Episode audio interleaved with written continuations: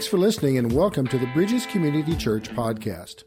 Christ alone offers freedom, but we often keep ourselves locked up by trying to add on to his gift, and we further tighten the chains. Christ alone offers freedom to step outside the gates of our prisons and learn to experience life on the outside.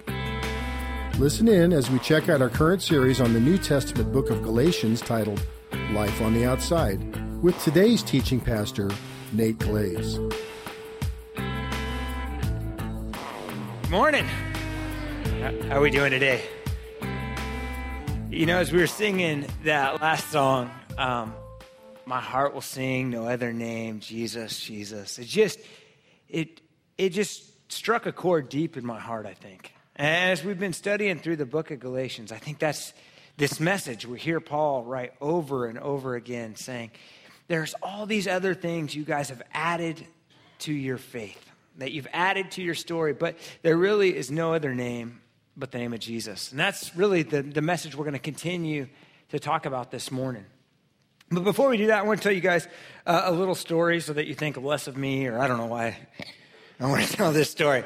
But uh, uh, several years ago, my niece and nephew came to visit me. And my niece and nephew were like probably six and eight at the time. And uh, they're from like the mountains of Oregon. And I thought, oh, one of the things I like to do is I like to kayak out in the bay and I like to fish out there sometimes. I haven't done it in a while, but at the time I was doing that a lot. So I thought, oh, this would be great. I'll, I'll, take my niece and nephew out fishing, shark fishing. They'll catch these big old sharks. How cool would that be, right, for, for a young child? And um, I've got this kayak that is not exactly seaworthy. It's kind of a big open kayak. It's more like a canoe, really. It's huge. So anyway, we, we get into the kayak and we put in at Dumbarton Bridge and we kayak down to, you know, the Dumbarton Railroad Bridge there, that old bridge. We anchor up out there and we hadn't been anchored up like five minutes. We start catching fish and oh, we're catching just big old sharks. They're about the same size as these kids are and they're laughing and they think it's so cool and they're taking pictures, kissing sharks. And I mean, this is like, this is awesome. And at the same time though, I'm, I'm kind of watching the weather and the wind's starting to pick up and the waves are kind of building and, and i know the tides are changing and i know that we, we better get out of here pretty quick otherwise it's gonna it's gonna get bad. And you know i'm kind of okay guys we're gonna have to, to reel in. It's about time to go home. And boom one of the poles goes down a fish on. Oh we got another one uncle nate. Okay i want to okay let's fish a little longer and a little longer and a little longer. And pretty soon we, we pull up anchor and by the time we do that it's it's getting bad the wind is really starting to howl and the current is going the exact opposite direction I want to be going. And the waves start to build up. And the way the waves are coming in, if I don't hit every wave directly on, water splashes into the boat, and I start to get a little nervous. See, I, I, told my wife where we were at, but she wouldn't have thought if we were home a couple hours late. And that side of the bay, the Coast Guard isn't ever coming down there, right? They avoid it. It's just sewage waste plants, right? And, and I realized that this is about to get ugly, and I'm about to have to teach these kids how to swim in the middle of the bay. And it's not going to be good. So I'm paddling for all I've got. And I feel like every paddle stroke I take, I'm just barely beating the wind and the current. And if I let off the paddles for just one second, we're back. And so I'm just paddling and paddling and paddling. And, and every paddle stroke is just the anxiety builds in me. And every wave that crashes over the kayak, I, I get more and more just fearful. I realize that I, I could kill these kids. Um, and finally, we battle through the waves, and battle through the waves, and I get over to the levee. Not even all the way back to where we put in. Just I get onto dry land and I get out of the boat and I get the kids and we're all up on dry land and oh, I just feel so good. I feel like I just won the lottery. Like I just saved these kids' lives. I should get some sort of award, right? This is woo, we're free. We made it. Yeah. Oh, it felt so good. And we get home, and the kids, they got no idea what was happening, right? They thought, oh, it was fun. We were out with Uncle Nate, and, and we're telling stories. And that night, I remember laying in bed, and I start to replay the story in my mind. Start to think through all the different details and, and all the things I should have done different, and I could have done this, and I wish I would have done this. And the anxiety just came back in, and it gripped me. And I realized here I'm laying in bed, tense, just sweating, just fearful. And I, have never had PTSD, but I think in a moment I had a, a minor form of that. And I think that's a similar thing that happens to us in our Christian walk sometimes. Is that when we accept Christ, we realize we've been rescued from just a terrible situation, that we've been given eternal life that we do not deserve, and we're overjoyed with just this new freedom that we find. We're so excited about this. Some of you probably can remember your own stories, the time that you first came to Christ and the joy you felt. Yet time goes on, right? And we kind of go, wow, yeah, that's great. Jesus died for me, but man, shouldn't I be doing some more things? maybe I need to kind of do this or do that to earn his approval. And this like spiritual PTSD creeps into our life. Go, man, maybe I'm not good enough. Maybe I need to, to make sure my family looks a certain way so that the community, the people around me can see that I've got a good family. Or, or maybe I just need to make sure I get this good job because if I don't get this good job, I'm letting my parents down. I'm letting, and, and pretty soon we've re enslaved ourselves to all the things that we were trapped by before. And that's exactly what Paul is getting at here. He's saying, You guys, remember the gospel. In verse 3, he lays it out so beautifully. He says, You have been freed. Jesus has saved you. And yet you're choosing slavery over this freedom. So let's read uh, Galatians chapter 4 together and see how this is built out in this passage. So, starting in verse 1, uh, Galatians chapter 4. If you got one of the Bibles in front of you, it's page uh, 974. It says, I mean that the heir, as long as he is a child, is no different from a slave, though he is the owner of everything. But he is under the guardians and the managers until the date set by his father. In the same way, we also when we were children, were enslaved to the elemental principles of the world. But when the fullness of time had come, God sent his son, born of a woman, born under the law, to redeem those who were under the law, so that we might receive adoption as sons. And because you are sons, God has sent the spirit of his son into our hearts, crying, Abba, Father, so that you are no longer a slave, but a son. And if a son, then an heir through God. See, he starts off with this comparison of the son and a hired worker, and he's saying, Don't you guys realize it? You are the son of the king, the creator of the universe. You're not just a hired worker. So start living like sons and daughters of God. And then he takes a more personal note. You really see his heart here, his love for the Galatian church. And he says this Formerly, when you did not know God, you were enslaved to those that by nature are not God's. But now you have come to know God, or rather to be known by God. How can you turn back against the weak and worthless elemental principles of the world, whose slaves you want to be once more? You observe days and months and seasons and years. I'm afraid that I may have labored over you in vain. Brothers, I entreat you, become as I am, for I also have become as you are. You did me no wrong. You know it was because of a bodily ailment that I preached the gospel to you at first. And through my condition, and though my condition was a trial to you, you did not scorn or despise me, but you received me as angel of God in Christ Jesus. What has become of your blessedness? For I testify to you, if possible, you would have gouged out your eyes and given them to me. Have I become your enemy by telling you the truth? They make much of you but for no good purpose. They want to shut you out, that you may make much of them.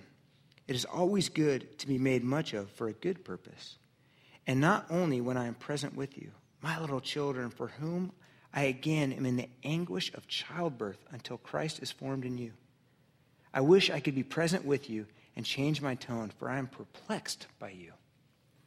Isn't that beautiful to see the heart of Paul just so compassionate and loving towards these people that, that he, he breaks for them.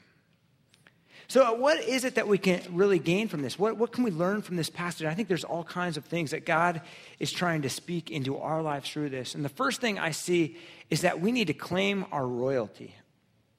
Paul is saying, You are a child of God, you are an heir of the king, the creator of the universe has adopted you as his child.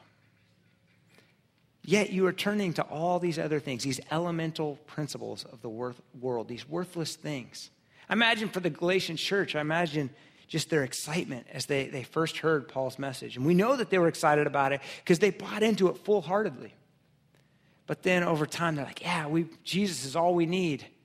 But you know what? It hasn't rained in a while. And I don't, I don't know what to do. Everybody else is going and making sacrifices, and everybody else is doing these things. Maybe we should do those things. It doesn't seem right that we just sit here and just pray. Shouldn't we do something else to, to, to kind of earn maybe some rain? Or, or maybe they're looking at it and they're going, Yeah, I know that Jesus accepted me. I'm now part of the family of God, but my immediate family thinks I'm crazy. And they're not inviting me to the family gatherings anymore. They're not inviting me to the festivals anymore. I don't, I don't feel like I, I fit in here anymore. And now there's these teachers coming up from Jerusalem, and they're saying that if I really want to be a Christian, if I really want to follow Jesus, then I also need to follow all these Jewish practices. So I guess I better do that because I want to fit in with them too. I want to have purpose and meaning. So maybe I need to start doing all these festivals and following the months and the days and the seasons. And they get trapped in this, this spiritual kind of PTSD. So Paul uses this analogy of an heir and, a servant, a slave. And he says, think about it this way in, in a rich home, there's the heir, the son, and, and they might have the same jobs as the hired worker, right? They might have some of the same chores, some of the same responsibilities, some of the same lack of, of freedom. But there's a key difference. And that's that one day, everything the owner has will be given to the son. And, and, so they work not out of a sense of obligation, not just to earn a paycheck, not just to earn the approval of their master, but they work in such a way because of the intimacy and the love and the relationship with the father. And he's saying, that's the opportunity you guys have been given. So why are you wandering around acting like trapped servants? Claim your entitlement. Claim this. But instead, they're clinging to kind of this legalism. See, that's the problem, I think, with legalism or materialism or hedonism. All these different things, they creep into our life and they can kind of attach themselves to our other worldviews. And they're so subtle that we don't even notice it sometimes. Like, I mean, take legalism, for example. Just out of a curiosity, how many in here are legalistic? Oh. Yeah, well, we, we probably all should, but none of us think of ourselves that way. Like, I don't describe myself that way. Oh, my name's Nate. I like the outdoors. I'm highly legalistic. Uh, you know, I don't even think like those guys that protest uh, funerals consider themselves legalistic. I don't think the Galatian church thought of themselves as legalistic. Yet, these legalisms, these rules that we think if we obey them, if we do them correctly, we can earn the favor of God, they creep into all of our lives. And Paul is writing to Christians, he's writing to you and I, saying, You've added these things onto your faith and you don't need them. They're trapping you. It's like you're running around as slaves when you are an heir to, to God Himself. So claim your entitlement. Claim your royalty. See, our heritage, our relation to God changes everything. I remember as a kid, my dad took me um, to visit my uncle. My uncle was in prison, and they were kind of transferring him through, and he was going to be in a prison near our house. And I can still remember driving onto the grounds of the prison. And if uh, at the Oregon Penitentiary there, the way it works is, I think a lot of prisons are this way. You, you kind of, you drive up to this gate, you know, with the barbed wire on top, and the gate opens up. And you drive in, and then the gate shuts behind you, and you're trapped between two gates. And you speak through the intercom, and you say, Oh, I'm here to visit such and such. And and then the secondary gate opens up and you drive into the prison complex. And at that point in time, you are in the system, right? You are, you are in the prison. And I can remember, even as a young child, feeling the pressure of being in the prison. And I remember going into the, the um, room there and sitting on the hard plastic stools and looking through the plexiglass at my uncle and talking to him on a phone through the glass. I remember the pressure that felt. I remember looking at the guards around and everybody looking at me. Yet, even though I was in that system, I was not, a, I was not trapped in there. I was there with my dad. I was free. At the, the reality was, at the end of the day, I was walking out of that prison, that nobody could keep me in there. And in the same way, you and I are in a world that is broken, that is filled with things that want to trap you and enslave you and want to push you down. Satan wants to use all these different things in our life, yet we are a child of the creator of the universe. We get to call him dad. And we're walking out of this world with Him, not because we're good enough, but because He's good enough. So let's take a moment and let's look at what is our royal inheritance. And Paul lays it out beautifully in this passage. First, he starts off with saying that you are redeemed. In verse 4 and 5, he says that even though you were under the law, that God sent his son to be born of a woman under the law to bring us redemption, that he bought us out of prison. Pastor Ron talked about that so and used a, a picture of a time that he had to buy some kids out of jail. And that, that image of redemption is so vivid that even though we were broken, that we were trapped by our sin, that God gave his son for us. We don't use the idea of redemption a whole lot in our culture, right? I mean, we'd use it a lot for aluminum cans. That's kind of one of the things that we, we use at the redemption program. And, and you think about it, an aluminum can, if it was just left up to the market, probably doesn't have enough value that it would really warrant us taking the effort to take it out of our garbage can and going down and having it recycled. So they institute a program that says that aluminum can is worth five cents. So now I bring my garbage, stuff that has no value to me, down to the metal place, and they give me five cents for my garbage because somebody has put a value on that can. Think about it this way my life, whether I live another day or whether I live 50 more years, I'm going to make a pretty good mess of my life. I just know I will. At the end of my life, my value, realistically, is not going to be that great. Yet, God, the creator of the universe, put a value on my head. And the value is his own son. And that's the same value he put on all of our heads. Any of us who accepts Jesus as our Lord and Savior have been redeemed by God himself. That's an, that's an amazing thing to just come to grips with. And, and I think the only response I can think of is to say, Thank you, God, in an act of worship, to offer my life back. But God didn't stop there. He didn't just adopt us as, or He didn't just redeem us. He adopted us. He invited us into His house. In fact, the passage says that God adopted us, and now we can call Him Abba, Father, that we can call Him Dad. He's not some distant person, but that the very creator of the universe, that you and I get to enter into relationship with Him, that we can come to Him in prayer and say, Dad, Father. Sometimes we pray and we just use the word Father so easily in our prayers, right? Father, help me with this. Father, this. Father, that. But think about that. God, our Father, that He's adopted us, that He has redeemed us. He's not only just bought us out of jail and said, Go, don't make too big of a mess of your life, try to stay out of jail again. that He says, Come into my family, be part of my family. I have this friend, this guy I, I care deeply about, and uh, he's gotten into quite a bit of trouble recently, and we're, we write letters back and forth to each other. And I care about my friend, and I would do a lot for him. I, I would probably pay a, a great price to, if it helped him out some way. But I don't know if he called me up and said, Hey, can I come live with you? I don't know if I'd want to have him in my house. I know what he's capable of. I know he's a dangerous and violent man. I don't know if I'd want him around my kids. And I also know that you and I, as Christians, we're screwed up people. That I'm not sure I'd want most of you in my house. You wouldn't want me in your house, right? Yet God chooses us, adopts us, invites us into his house, and we can call him Father. That's a powerful thing to think about, to come to grips with and to know that our worth, our value, our acceptance is already solid in the fact that we are a child of God. But again, God doesn't just stop there. He doesn't just buy us out of prison, He doesn't just adopt us. He takes it one step further and He gives us His Spirit into our life. It says that the only reason we could even say Abba Father is because the very Spirit of God comes and indwells in our life. That God doesn't just free us from sin, but He also gives us an opportunity to live a life walking in the Spirit, a life that is following Him, a life that you and I are not good enough or capable enough or wise enough or righteous enough to do on our own. But because the very Spirit of God lives in our lives, the Bible tells us we can. That's incredible. The verse, uh, chapter 5, it really goes into detail, and we're going to get to that in a couple of weeks. But it really goes into detail of what this walking in the Spirit looks like. But it's, it's incredible. Instead of being people of envy, we can be people who are generous and grateful and compassionate. Instead of being people filled with hate, we can be people of love and generosity. Instead of being people that are filled with lust, we can be people of self control, not because we're so good, but because God gives us his spirit.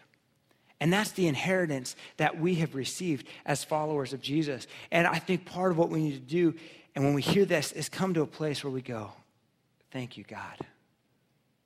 and to also come to the realization that all these things we try to add on to that. It's crazy. Why would we try to add on to something so great? Why would we try to think that our goodness can somehow earn us the favor of God when God has already given it to us and He's saying, I love you, I accept you, I want you in my family, I redeemed you. And I want us just to, to take a moment and to reflect on our inheritance and to allow just our great generosity to who God is and what He's done for us. Allow that to shine out. And I think as that shines out, it'll actually shine light onto these other areas of our life that we don't need, that we've added, that are, are worthless and are not helpful. Oftentimes, in the midst of His glory, we, we don't choose that love, huh? We, we choose slavery. We choose these other things to come into our lives to, to trap us. Um, I think one of the, the challenges for me on this passage, especially, is, is when I think of the church there in Galatians. It's easy for me to, to uh, kind of see what their, their thing was enslaving them, right? For them, it was. Uh, they had accepted the gospel and then the law, the Jewish religious system. They said, okay, I also have to do this. But when I look into my own life, it's a little bit harder because the things that trap me are so deeply rooted in my own culture. Sometimes it, it's difficult to even see them, right? And, and but when I, I really start to, to look at it and to process, okay, where am I finding my worth? Where am I finding my value?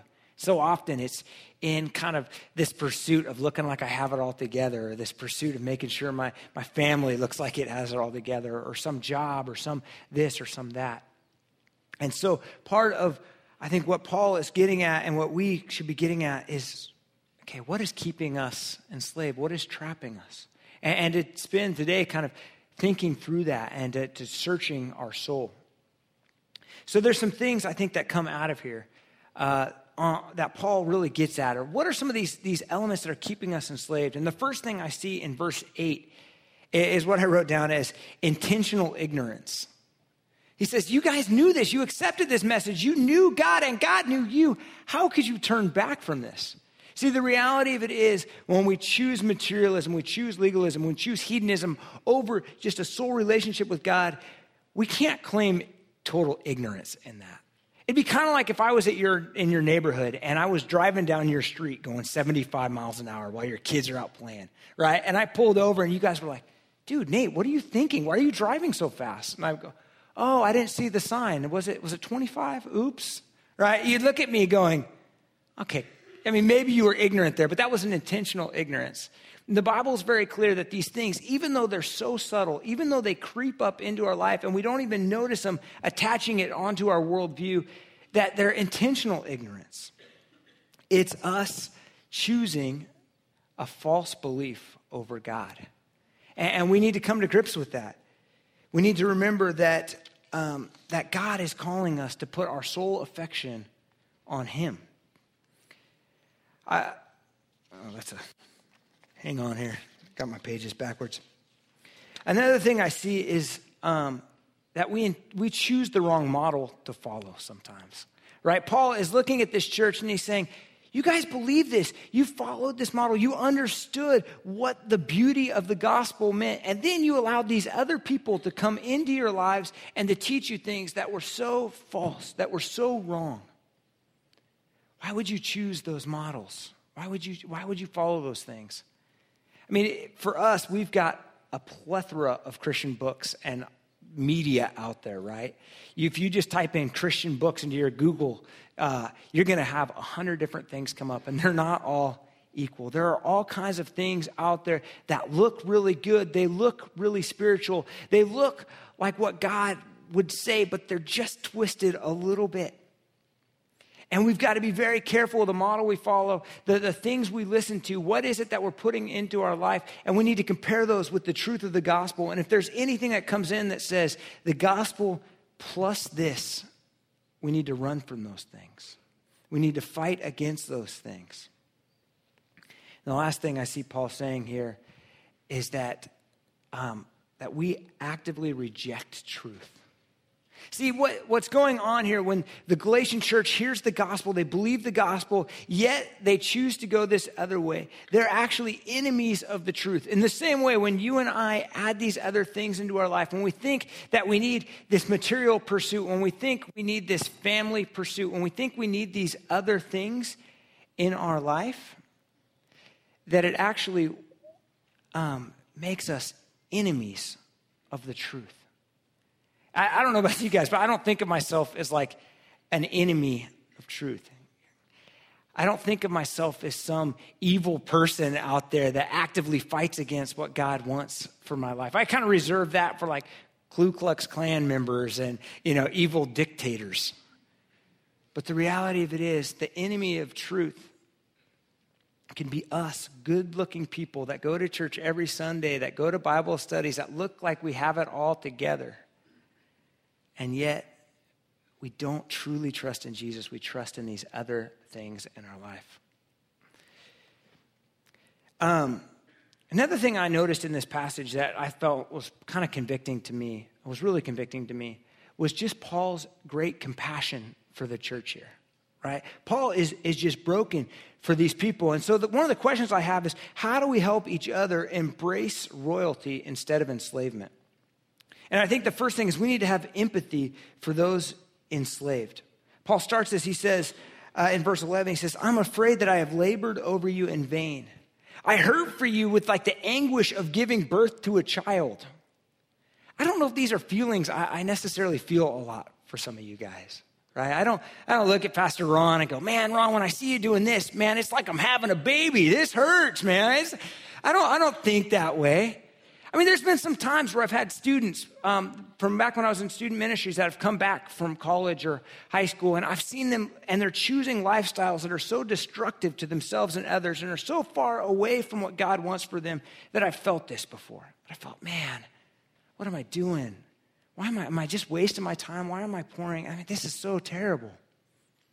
But I don't know if I've ever had a student come back from college that was getting good grades, that was making good choices like in life, that was things, but wasn't really pursuing the Lord that much. You know, that was kind of, wasn't really that passionate about their faith in Jesus, where I was like, oh, I hurt for them. Oh man, I know you're choosing these materialistic things, uh, but God wants so much more for you. I don't, I don't know if I have that, that kind of empathy and compassion in my life. Yet I see that in Paul's in Paul's example here that he loves these people so deeply that it's tearing him up inside. In fact, he, he thinks about them all the time, that he lays awake, I think, praying for these people. And I think for us, there, there's a model here for us that, that we can be people that, that love each other, and that as we analyze how our culture, how our own influences taint the gospel, we begin to see that in our own life. We see that in the lives of others, and we can have empathy for each other. We can begin to pray for each other and to ask God to, to give us that compassion and that love. I think as small group leaders, I think this is something for us to think about is how can we love and be compassionate for those in our small group? So when somebody comes to our small group and goes, hey, everything's going great, we don't just go, okay, great, check that box, next. You know, somebody really need prayer. But that we pray for people, even uh, when on the outside everything looks like they got it all together. Another thing I think here is that we need to model a life as sons and daughters of the Father. Paul uses his, his own life as an example. He says, Become as I am. These are powerful words for him to say, This is my heart that I want to be a child of God, a, a, child that, that just deeply loves the intimacy and relationship with the Father. And that is what drives me. That is where I find my worth and my value and my affection. So come follow me. You'll see this lived out in my life. That's a great thing that we should all strive for in my life, in our lives. See, the reality for myself is I can do a hundred acts of kindness I can preach thousands of sermons, see thousands of people come to Christ. But if in my heart that I'm not somebody that, that truly pursues Christ and that finds my affection and my worth in being a son of Him, I'm missing the point. The last point I see here from Paul's example is that we need to be people that have truthful conversations. Paul has some tough conversations with the, the church here. In fact, I know these conversations were tough for him because he even says, Why is it that by telling you the truth, I've become your enemy?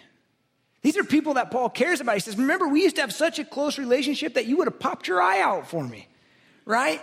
I, I care about you. I love you, but now I'm telling you the truth and you hate me for it. Because the reality of it is, when we speak the truth that goes against the status quo, that goes against the cultural norm that says that, that there's some things in our lives that we can change, that we can grow in, that, that that pushes people off. We all are enemies of the truth at times. Yet, it is crucial that we have these conversations. If we are to be a church that grows, that develops as truly heirs of God, then we need to be willing to have these conversations. And I think we need to be willing to have these conversations in a direct manner. Sometimes it's easy to just subtly have these conversations, right? Just to be kind of like, oh, you sure seem like you're spending a lot of time at work lately, huh? Or, man, you sure seems like you care a lot more about your kids' soccer games than you do about, you know, your relationship with your wife, huh? Okay. Or just subtle things. We just kind of sprinkle them in. And I think it's so much better to, in, in humility, to come to people in truthfulness and say, you know, I could be wrong about this. But we've been in the same small group together for a while, and I, I just, I, I see uh, what I, it seems like your values are, and your values really seem to be more about your job. You seem to always prioritize work over, over your relationship with Jesus, or you seem to really find your value in these things. And I could be wrong, and if I am, tell me. But let's have this conversation. And I, I see Paul doing that here, and it's convicting in my own life. How often am, am I having these conversations? So, in kind of wrapping this up, I, I think we all should. Uh, I think it's something that, that takes a little bit of soul searching in a way, right? It takes allowing the Holy Spirit to convict us and to work into our life. If I was just to real quickly say, okay, what are the things that we've attached to the gospel? We might be able to come up with some big categories, right? Like, oh, I pursue work too much, right? You know, I pursue looking good too much, or this or that. But the deeper we allow God to work in our lives, the more He starts bringing up. I know it's interesting. We were talking about this as pastors, and uh, one of the pastors was saying, Well, in China, it's all about materialism. It's all about trying to get the best job and to have your company go public or this or that, and to be to have that image of success. And I kind of felt like, well, that's not necessarily how materialism looks for me. But then as I started to look at it, materialism looks for me more like having a family that's kind of got it all together and, and being able to take care of myself and not ever to have to ask anybody for help and have kids that are good. And, and while those things aren't necessarily bad things, when that becomes where I find my worth, when that becomes where I find my value, when I'm, I'm hoping for that to somehow earn me favor with God, I become an enemy of the truth. And I miss the point that I am an heir of God, that God has chosen me, that He has loved me, that He has bought me. And that is the greatest thing I can focus my life on.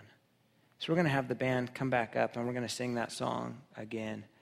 And uh, during this time, again, just feel free to, to stay where you're at, to come up, whatever works for you. And just ask God, ask the Holy Spirit to uncover those aspects of your life, those things in your worldview that you've added on to the gospel that maybe God needs to strip away. Let's pray. God, you have loved us so, so deeply and so compassionately. I pray that as we sing these songs, as we reflect on you, that we can offer up our prayers and our singing as an act of true worship and reflection. That as we do that, as, as we think about what you've done for us, you will remind us of the brokenness of our life that you want to uncover, the things in our life that we cling to, that we think have value, that we think give us identity and purpose and meaning, yet we don't need anymore. And to strip those away, to tear off the chains of our enslavement, and help us live as your heir. Amen.